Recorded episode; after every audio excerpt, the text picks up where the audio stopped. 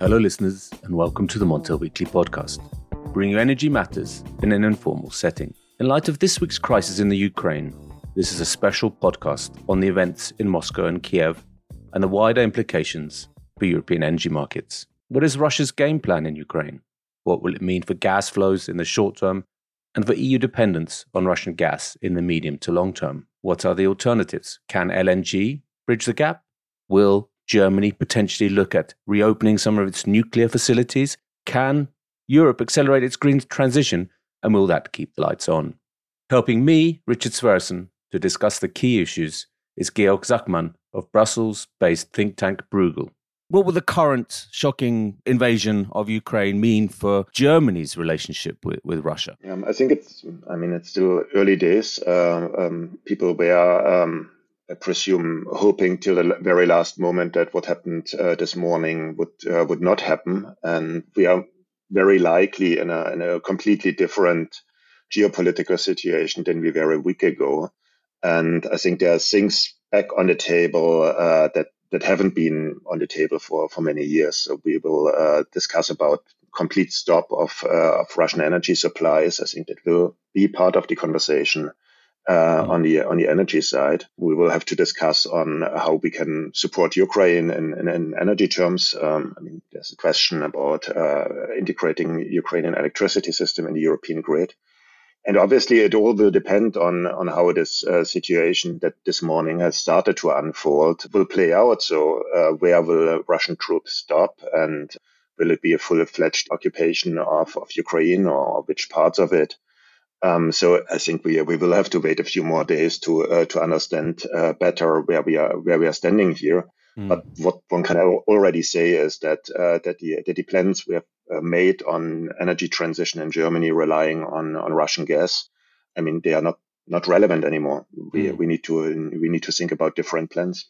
That was going to be my next question, actually, Georg. So what does it mean then for German energy imports from Russia? Will they come to a full stop or, you know, maybe not overnight, but certainly uh, in the coming months or, or years? What, what's your view here? The events will unfold potentially quite quickly. I mean, we are going to have these uh, the sanction debates, and I mean, what we all hear from the news is that SWIFT is on the table as as one means of sanctioning, and uh, it's relatively um, easy to imagine that uh, that counter sanctions from Russia and be them in the form of saying, okay, if you don't pay us uh, anymore because SWIFT is not working, we're not sending you gas anymore, can very quickly happen. So that I would not exclude that uh, that gas flows to uh, to Europe from Russia would uh, essentially stop in the next couple of hours. Mm-hmm. That could happen, but it also could not happen. So we we are very uh, in a very volatile situation here. And what this would imply for European gas demand supply balances in the short term, I think we are fine. Uh, storages are some uh, 30% full, and the winter is uh, is ending soon.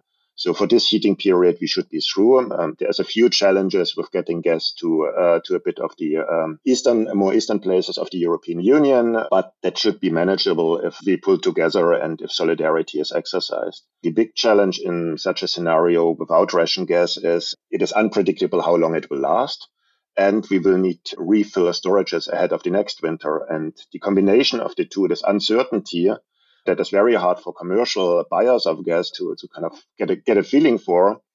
And this massive amount of gas that we need to put in storage ahead of the next winter is an is a very unfortunate combination. I mean, just kind of back of the envelope, uh, uh, European gas storage is something like 1,000 terawatt hours, if I understand correctly.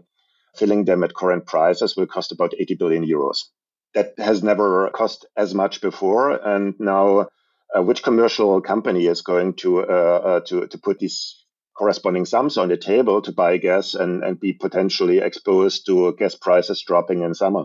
And what about Nord Stream 2, Georg? I mean, is that now dead in the water? We've had some noises this week uh, already putting it on hold and some talk of cancellation do you think it's now uh, finished? I mean, it was all, always the bargaining chip against any invasion. Now the invasion happened, so uh, I, I, don't see uh, the uh, the events that would revitalize Nord Stream two. Uh, I, I, cannot imagine them, but never say no. I mean, I mean the pipeline is there. It, uh, it's seemingly filled with gas. The infrastructure is in place, and the political events are extremely chaotic and volatile, and we are on completely uncharted territory.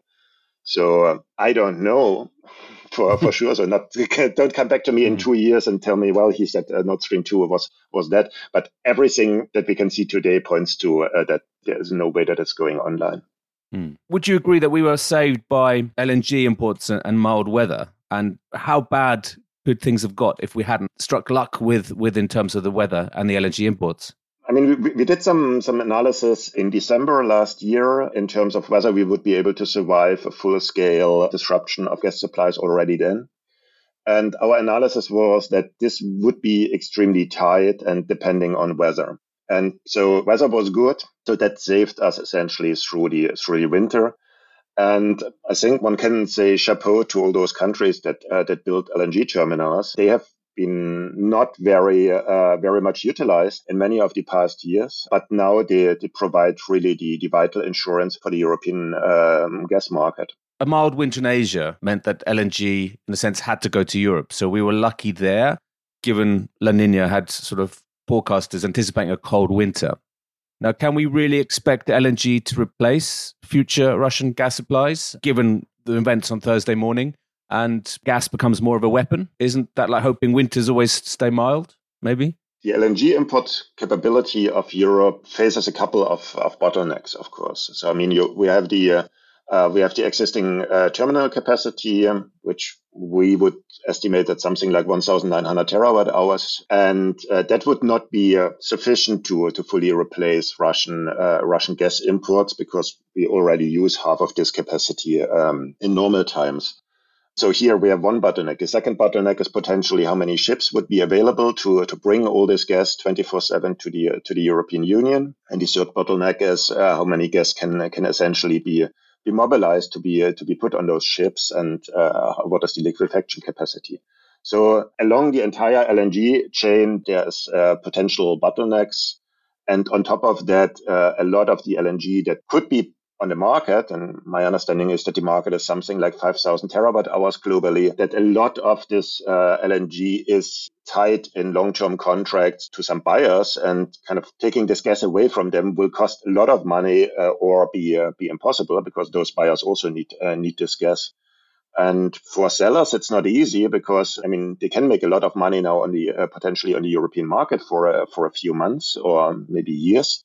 But in the medium term, uh, Europe plans to wean itself off gas, which would mean that uh, Europe is not like a, like a market in which you can really invest. You kind of go there to earn some money quickly, but uh, you're not going to invest on the prospect of selling LNG to Europe in 15 years, because if you if you follow the uh, projections of the European Commission on on EU gas demand, they are pointing downward relatively quickly. All this points to a very precarious coming winter, then in a way, Georg. I mean, uh, you're saying, you know, Europe is 40% of Europe's gas comes from Russia, 55 of Germany's comes from Russia. So, and then if you're saying it's very difficult for LNG to fill that gap, what are the alternatives here? You, you know, it seems to be either prices skyrocket, which they probably will, or if the situation continues as you've illustrated here, what, what are the alternatives or what's the, the possible winter scenario here, Gil? If Russia would stop almost immediately to uh, to send gas, and I mean currently they are sending us uh, some bit more than two, two billion cubic meters per week. If they stop, then getting through the next winter uh, solely based on LNG um, will be um, difficult in the sense that we would not be able to meet the the current demand levels with uh, with these volumes. So uh, there there will be a shortfall in the in the volumes of gas, I presume.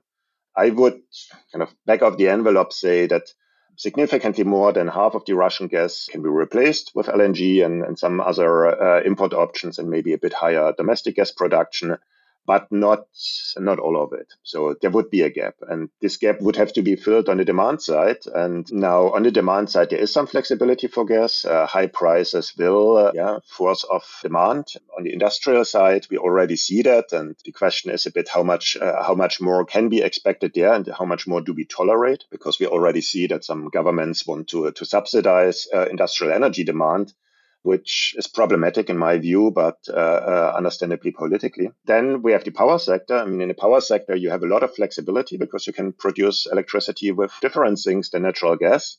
But all of the alternatives are not, uh, I mean, there are some reasons why we wanted to use gas here and uh, did not want to use uh, more nuclear. And discussion will happen in Germany on, uh, on that the question on whether we, we burn more coal. Yes, we will burn more coal, but here, what happens with the emission trading system? But also, does Germany bring back its grid reserve into play and, and use those uh, those old lignite-fired power plants now to, to really produce uh, at 8,000 full, last, uh, full load hours electricity, and how quickly can massive kind of speeding up of the renewables make a dent into residual electricity demand. So we will have to see how that plays out. And then on the household level, the challenges that there is, I mean, market-based solutions are very difficult here. Uh, I presume that we uh, some communication exercise and and, and making clear to households that this winter is, uh, is in, going to be an exceptional, exceptional situation and maybe next winter as well until we have enough heat pumps and, uh, and wind power plants installed. So if we can make households help us uh, over this uh, over this crisis, then in the end, demand and supply will, I mean, they, they always must balance and they will balance, and uh, we will be able to uh, to to meet most of the uh, most of the energy needs on the electricity, I think we, we, we, can talk a bit deeper about that. You mentioned nuclear power in Germany. Now, Germany has idled, it has closed several both lignite fired, coal, hard coal fired plants, as well as nuclear. Do you think discussions will emerge in Germany about reopening these nuclear plants? The discussions will, I mean, people will bring it into play, like like I now discuss about that, and uh, the um, uh, I think the challenge is a bit. We have a lot of options. I mean, we are in the end we are talking about terawatt hours uh, from from very different uh, sources. So, do we accept more seismic activity in the Netherlands by producing more terawatt hours of gas in Groningen, uh, or do we rather want uh, to reduce industrial production in France, or do we ask uh, Bulgarian households to turn down their thermostats, or do we want to reopen nuclear power plants in Germany? And if you put all the options together, you, I mean, you, you, can entirely replace Russian gas with that, I presume. But it is, it is a horrible list of things that would come together here. And there needs to be some sort of agreement. What are, what is essentially the, the merit order of torture here that you, uh, that you, uh, that you want to look into. And I think this is often more political than, than economic. And I mean, some of those decisions are also about long-term commitments, and I think uh, the German nuclear phase-out, of course, economically, uh, keeping these nuclear plants running a bit longer uh, seems seems a no-brainer. But uh, as a as a commitment device that Germany really wants to conduct its energy transition and does not want to reopen this debate and wants to have massive investment in uh, in in renewables quickly, then kind of using this uh, this draw uh, that nuclear provides might be uh, exactly the wrong choice. So these discussions are only about to to start, and yeah, let's see where they will lead. Certainly, some some very hard choices ahead, um, politically as well as economic. But Georg, if we return to the gas market now, and with, there's been a lot of talk about you know both a you know European as well as a, a German sort of reserve put in place. I mean, what, what's your what's your view here? Do you think there will be, you know, there'll be obligations on gas suppliers and firms to to create that kind of reserve ahead of ahead of next winter? No, I, I think this this discussion is, is quite mature. We are also going to have an uh, have an event at the at the beginning of March with uh, with Claude Turmes, that is one of the proponent of those gas reserves. My feeling is that, that something will come, and I am extremely concerned about national solutions. My feeling is that uh, national solutions might lead to an overbidding competition between different countries for uh, where the gas is going to be stored. And that's only to the benefit of the uh, of the external suppliers, because if we now start to uh, to to bid out each other for for who gets the gas in his storage, then in the end we are handing out uh, big checks to um, yeah maybe even to the Russians and to other LNG suppliers and that could not be in our interest. So we should now coordinate. If we, uh, I mean, if demand and supply curve don't match anymore, we are not in a, in a, in a pure market situation anymore, and we need to to find ways to to coordinate here. Germany, for example, if we go to LNG, you know, Germany is well connected with the Dutch and Belgian import facilities, and Europe's utilization rates are averaged only 38% last year. So you can have all the terminals in the world, but it doesn't make a difference if, if, if the boats go elsewhere or prices are higher in another market. So does a German LNG facility make sense in light of those utilization rates? Yeah, I, I, would think a, a, German LNG facility would make sense. I mean, we have seen that in the in the end of last year, when uh, when the utilization rates of the of the terminals in also in, in Zeebrugge and uh, and elsewhere went up quite uh, quite substantially, and bringing more gas exactly to that region is what we need. I, I mean, we don't need more gas in uh, in the Iberian Peninsula right now uh, because we're not able to bring it over the Pyrenees in that sense, having this uh, this infrastructure, which, w- which would be more like an insurance infrastructure uh, uh, normally than one that is built for for being fully utilized for for 15 years. I mean, we are not in a situation where we are discussing long term transition plans. We are one about uh, discussing about the the next winters and about insurance.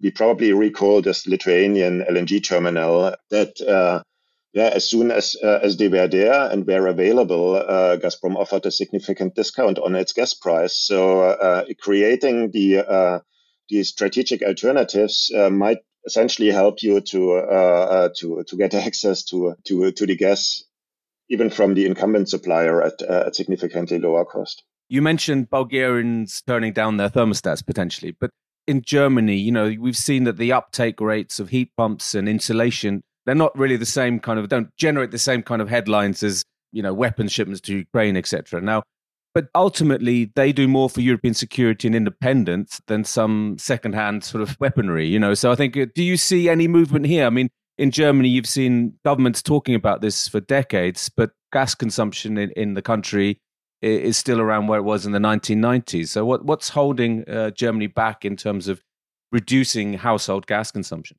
The new government, with its uh, opening balance of the energy um, uh, uh, ministry, quite clearly pointed out very ambitious plans on both renewables, so 80% in the in the power mix by by 2030, and on uh, heat pumps. I think they said something like six million heat pumps by 2030. Um, so that that would already be a significant dent in uh, in in gas consumption. And I mean, in the situation right now, if if you want to see it as an opportunity, of course, I mean, I like your comparison of saying, okay, um, maybe um, wind turbines and heat pumps are uh, a good alternative to tanks. So maybe going strong on uh, on that front will help this this long proclaimed energy sovereignty uh, quite a bit. Georg Zachmann, thank you very much for, for joining the Montel Weekly podcast this week. We'll keep uh, a very close eye on, on the events as they unfold in, in the Ukraine. Once again, thank you. Thanks a lot, Richard. So, listeners, you can now follow the podcast on our own Twitter account, aptly named the Montel Weekly Podcast. Please direct message any suggestions, questions, or you know, let us know if you if you think you have a good idea for a guest on the show. You can also send us an email to podcast at montelnews.com. Lastly, remember to keep up to date with all that's happening in energy markets on Montel News. You can subscribe on Apple Podcasts and Spotify or wherever you get your podcasts from. Thank you and goodbye.